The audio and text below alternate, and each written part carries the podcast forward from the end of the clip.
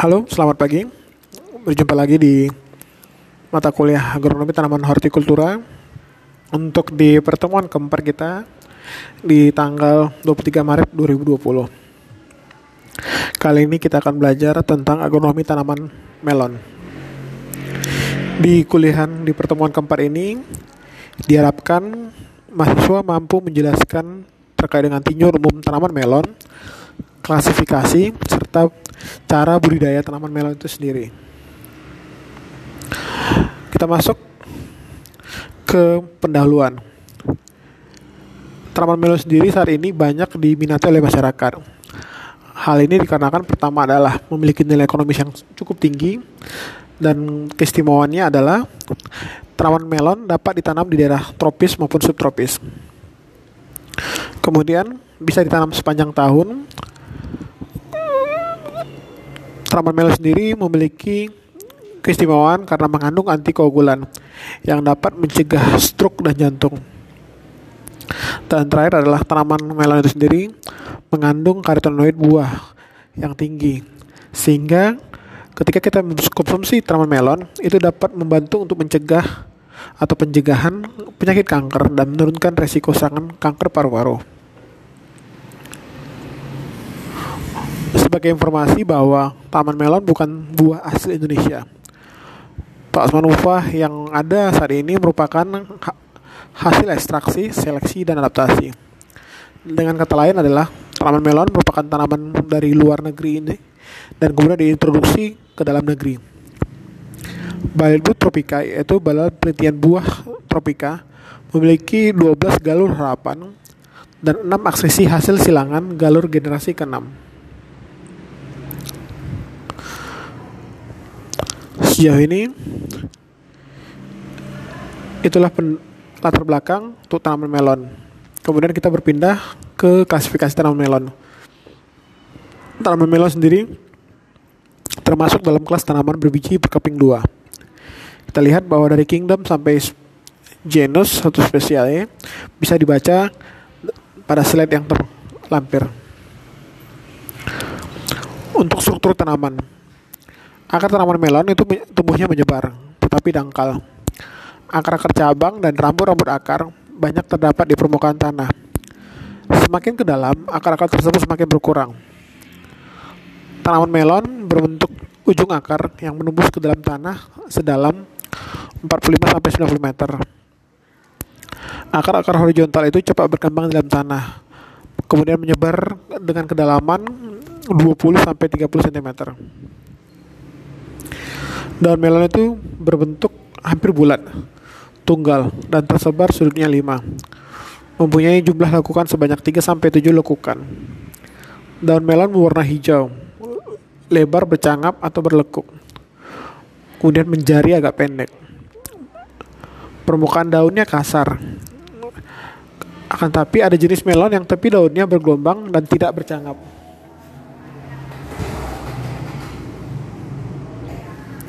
Panjang pangkal berkisar sekitar 5 sampai 10 cm dengan lebar 3 sampai 8 cm. Kemudian batang tanaman melon itu tumbuhnya membelit, belarur, kasar, warna hijau atau hijau kebiruan. Batangnya berbentuk segi lima tumpul, tumbuh menjalar, berbulu, lunak, bercabang, dan panjangnya dapat mencapai 3 meter. Batang melon mempunyai alat pemegang yang disebut pilin. Batang ini digunakan untuk tempat memajat tanaman. Kemudian untuk bunga, tanaman melon itu berbentuk lonceng.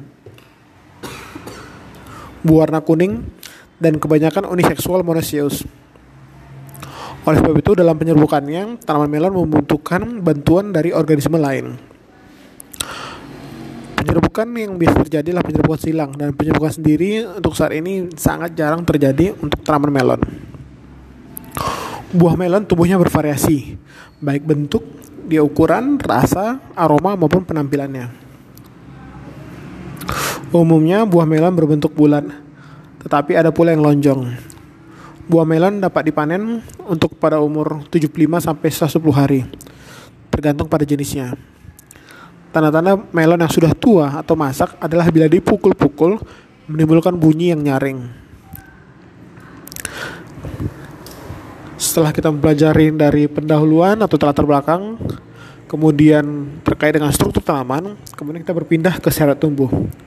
Syarat tumbuh merupakan hal yang wajib diketahui oleh petani ataupun siapa pun dia yang ingin melakukan budidaya atau perbanyakan ataupun menanam tanaman buah lemon buah melon syarat tumbuh Taman buah melon itu tumbuh di dataran menengah dengan ketinggian 300 sampai 1000 meter di atas permukaan laut.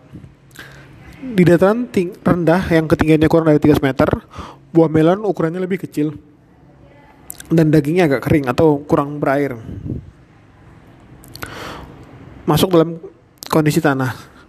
Tanaman buah melon itu tumbuh baik jadi di jenis tanah andosol atau tanah liat berpasir yang banyak mengandung bahan organik untuk memudahkan akarnya berkembang. Pada dasarnya misalnya tanaman buah melon membutuhkan air yang cukup banyak. Akan tapi air itu berasal dari irigasi, bukan dari air hujan. Buah melon dapat tumbuh dengan baik di pH 5,8 sampai 7,2. Tanaman buah melon itu tidak bisa tumbuh dengan baik di daerah tanah asam atau dengan pH rendah. Selain itu, taman buah melon lebih peka terhadap air tanah yang menggenang atau kondisi aerasi tanah yang kurang baik. Dengan kata lain bahwa ketika lahan penanaman itu banjir ataupun tergenang, maka bisa dipastikan bahwa pertumbuhan dan perkembangan dari taman buah melon itu sendiri akan terganggu. Taman buah melon itu tumbuh dengan baik di suhu kisaran 25 sampai 30 derajat Celcius. Suhu rata-ratanya adalah 26 derajat Celcius. Namun tanaman buah melon termasuk tanaman yang dapat beradaptasi. Sehingga walaupun tidak memenuhi syarat tumbuh, taman buah melon bisa tumbuh dan menghasilkan. Di kelembapan udara dan angin, itu tanaman buah melon cocok di kisaran 70 sampai 80% atau minimal 60%. Kelembapan yang terlalu tinggi misalnya lebih besar daripada 80 meter lebih besar dari 80% itu bisa mempengaruhi pertumbuhan tanaman, mutu buah dan kondisi punya tanaman. Sehingga pada akhirnya misalnya tanaman buah melon itu gampang atau mudah terserang penyakit. Kemudian kita masuk ke varietas atau deskripsi tanaman melon. Itu ada dua varietas tanaman melon. Yang pertama adalah varietas Clara, yang kedua varietas Ivory. Itu bisa dilihat dari perbedaan deskripsi dari pertumbuhan, tempat, buah, kulit buah, daging buah, tekstur daging buah, kemudian aroma, kadar gula, berat buah, panen, sampai kebutuhan benih terdapat perbedaan antara varietas Clara dan varietas Ivory. Itu bisa lihat di gambar di slide berikutnya. Nah, setelah itu kita masuk ke penyiapan lahan tanam. Di sini tanaman melon ditanam menggunakan anjir dan mulsa.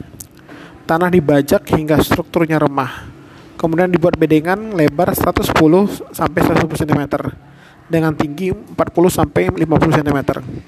Selokan atau jarak antar bedengan itu 60 sampai 70 cm. Panjang bedeng idealnya 12 meter.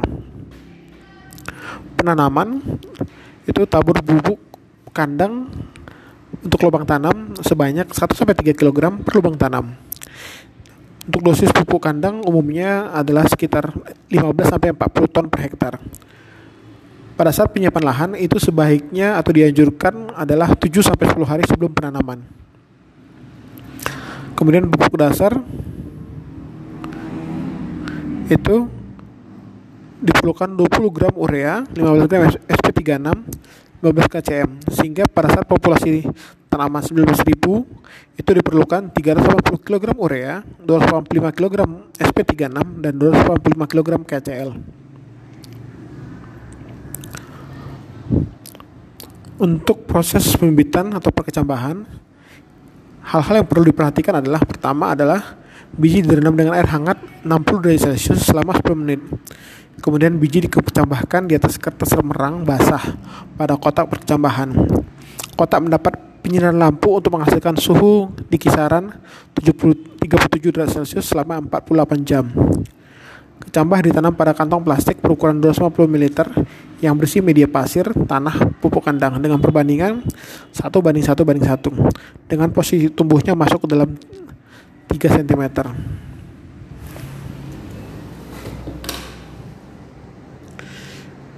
Kita masuk ke perawatan tanaman.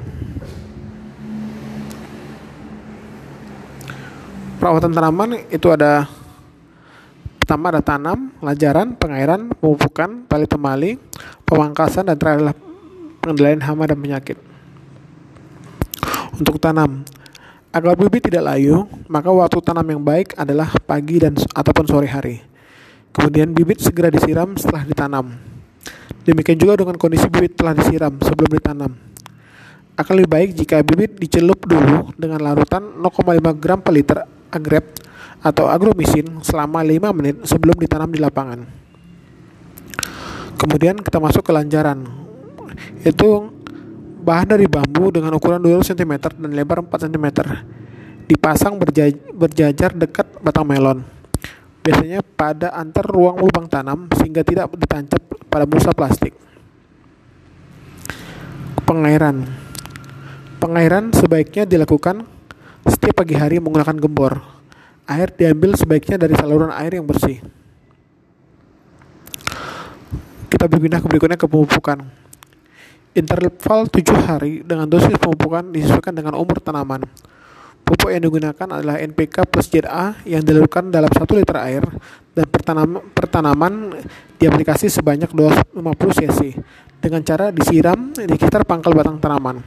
Pada tanaman umur 7 sampai 14 hari setelah tanam, dosis yang digunakan adalah 3 gram NPK plus ZA. Pemupukan berikutnya dengan dosis 3,5 gram dengan interval waktu 7 hari dilakukan sebanyak dilakukan sebanyak dua kali sebanyak 500 cc per tanaman.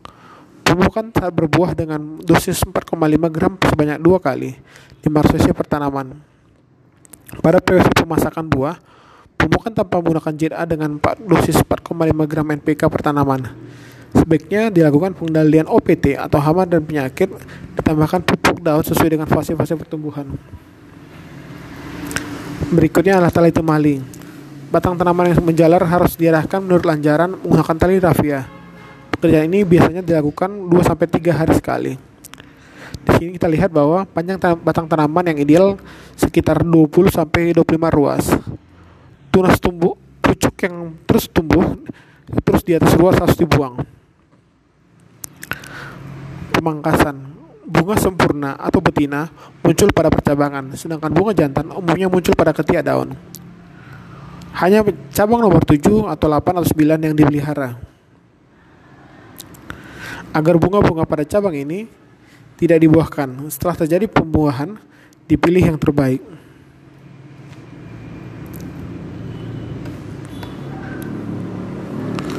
Dan terakhir adalah pengendalian hama dan penyakit. Hama yang sering sekali menyerang tanaman melon adalah trips, kutu daun, lalat buah, dan ulat memakan daun. Trips dikendalikan dengan 0,1% merosol 50 WP Kutu dan ulat daun dan peliang daun dikendalikan dengan 0,1 kodifor. Lalu buah dikendalikan dengan perangkap aktran metil euganol. Penyakit utama pada melon adalah layu fusarium. Tanaman sakit sulit untuk disembuhkan. Sanitasi yang baik sangat membantu untuk menghindari serangan penyakit. Jika tingkat serangan masih rendah, pengendalian dapat menggunakan Amister Top, Titan M25, Derasol 68 60 WP, Benled atau Delson FX 45 penggunaan fungisida sebaiknya diselang-seling. Macam seperti penyakit lain, layu bakteria mengendalinya dengan bakteria atau agrep. Virus mosak yang disebabkan oleh WMV atau CMV, pengendali vektor sangat penting untuk menekan penyakit ini antraknosi yang dapat menginfeksi daun, batang dan daun yang dan mengalihkan kontrol-kontrol hitam pada bagian yang terserang penyakit dan dumping off disebabkan oleh jamur pitelium termasuk ke panen. Panen buah itu sebaiknya dengan memotong tangkai buah dengan gunting. pada ketuaan optimal yang pada saatnya berbeda yang tergantung dari jenis varietas yang ditanam. Buah melon pada umumnya mas masak fisiologis di kisaran 30 sampai 35 hari setelah persarian. Ciri buah fisiologis pada umumnya terdapat pada letakan di sekitar tangkai buah. Dua ke tiga hari berikutnya buah akan jatuh terlepas dari tangkainya. Sejauh ini itulah tadi bagaimana kita budidaya tanaman melon dari penanaman sampai dia panen. Nah, kemudian kita masuk ke analisa usaha tani tanaman buah melon. Untuk pertama adalah komponen biaya terkait dengan produksi. Ada empat hal. Yang pertama adalah tenaga kerja, saprodi berupa benih, pupuk, dan pestisida dan terakhir adalah penyusunan alat. Di sini kita lihat bahwa dalam biaya tenaga kerja itu mencakup 67,04 persen. Sedangkan di benih di saprodi atau sarana produksi itu berkisar di 27 persen dan terakhir adalah penyusunan alat itu di kisaran 5,3 persen akan tapi misalnya di produksi harganya cukup tinggi yaitu 20.546 per kilogram. Pendapatan per kotoknya itu di dengan harga 3.500 per kilogram itu petani bisa memperoleh keuntungan kotor itu 71 juta 911 ribu. Dan biaya produksinya itu 41 juta. Jadi pendapatan bersih petani yaitu dihitung dari pendapatan kotor dikurangi dengan biaya input atau produksi dapat mencapai keuntungan 30 juta 709 sehingga dapat diperoleh nilai tingkat efisiensinya 1,75 dalam artian bahwa bertani atau melakukan budidaya tanaman buah melon itu secara ekonomis menguntungkan. Sekian kuliah agronomi dan hortikultura untuk pertemuan keempat. Jika nanti ada yang mau bertanya, bisa dilanjut melalui chat di Google Classroom. Terima kasih.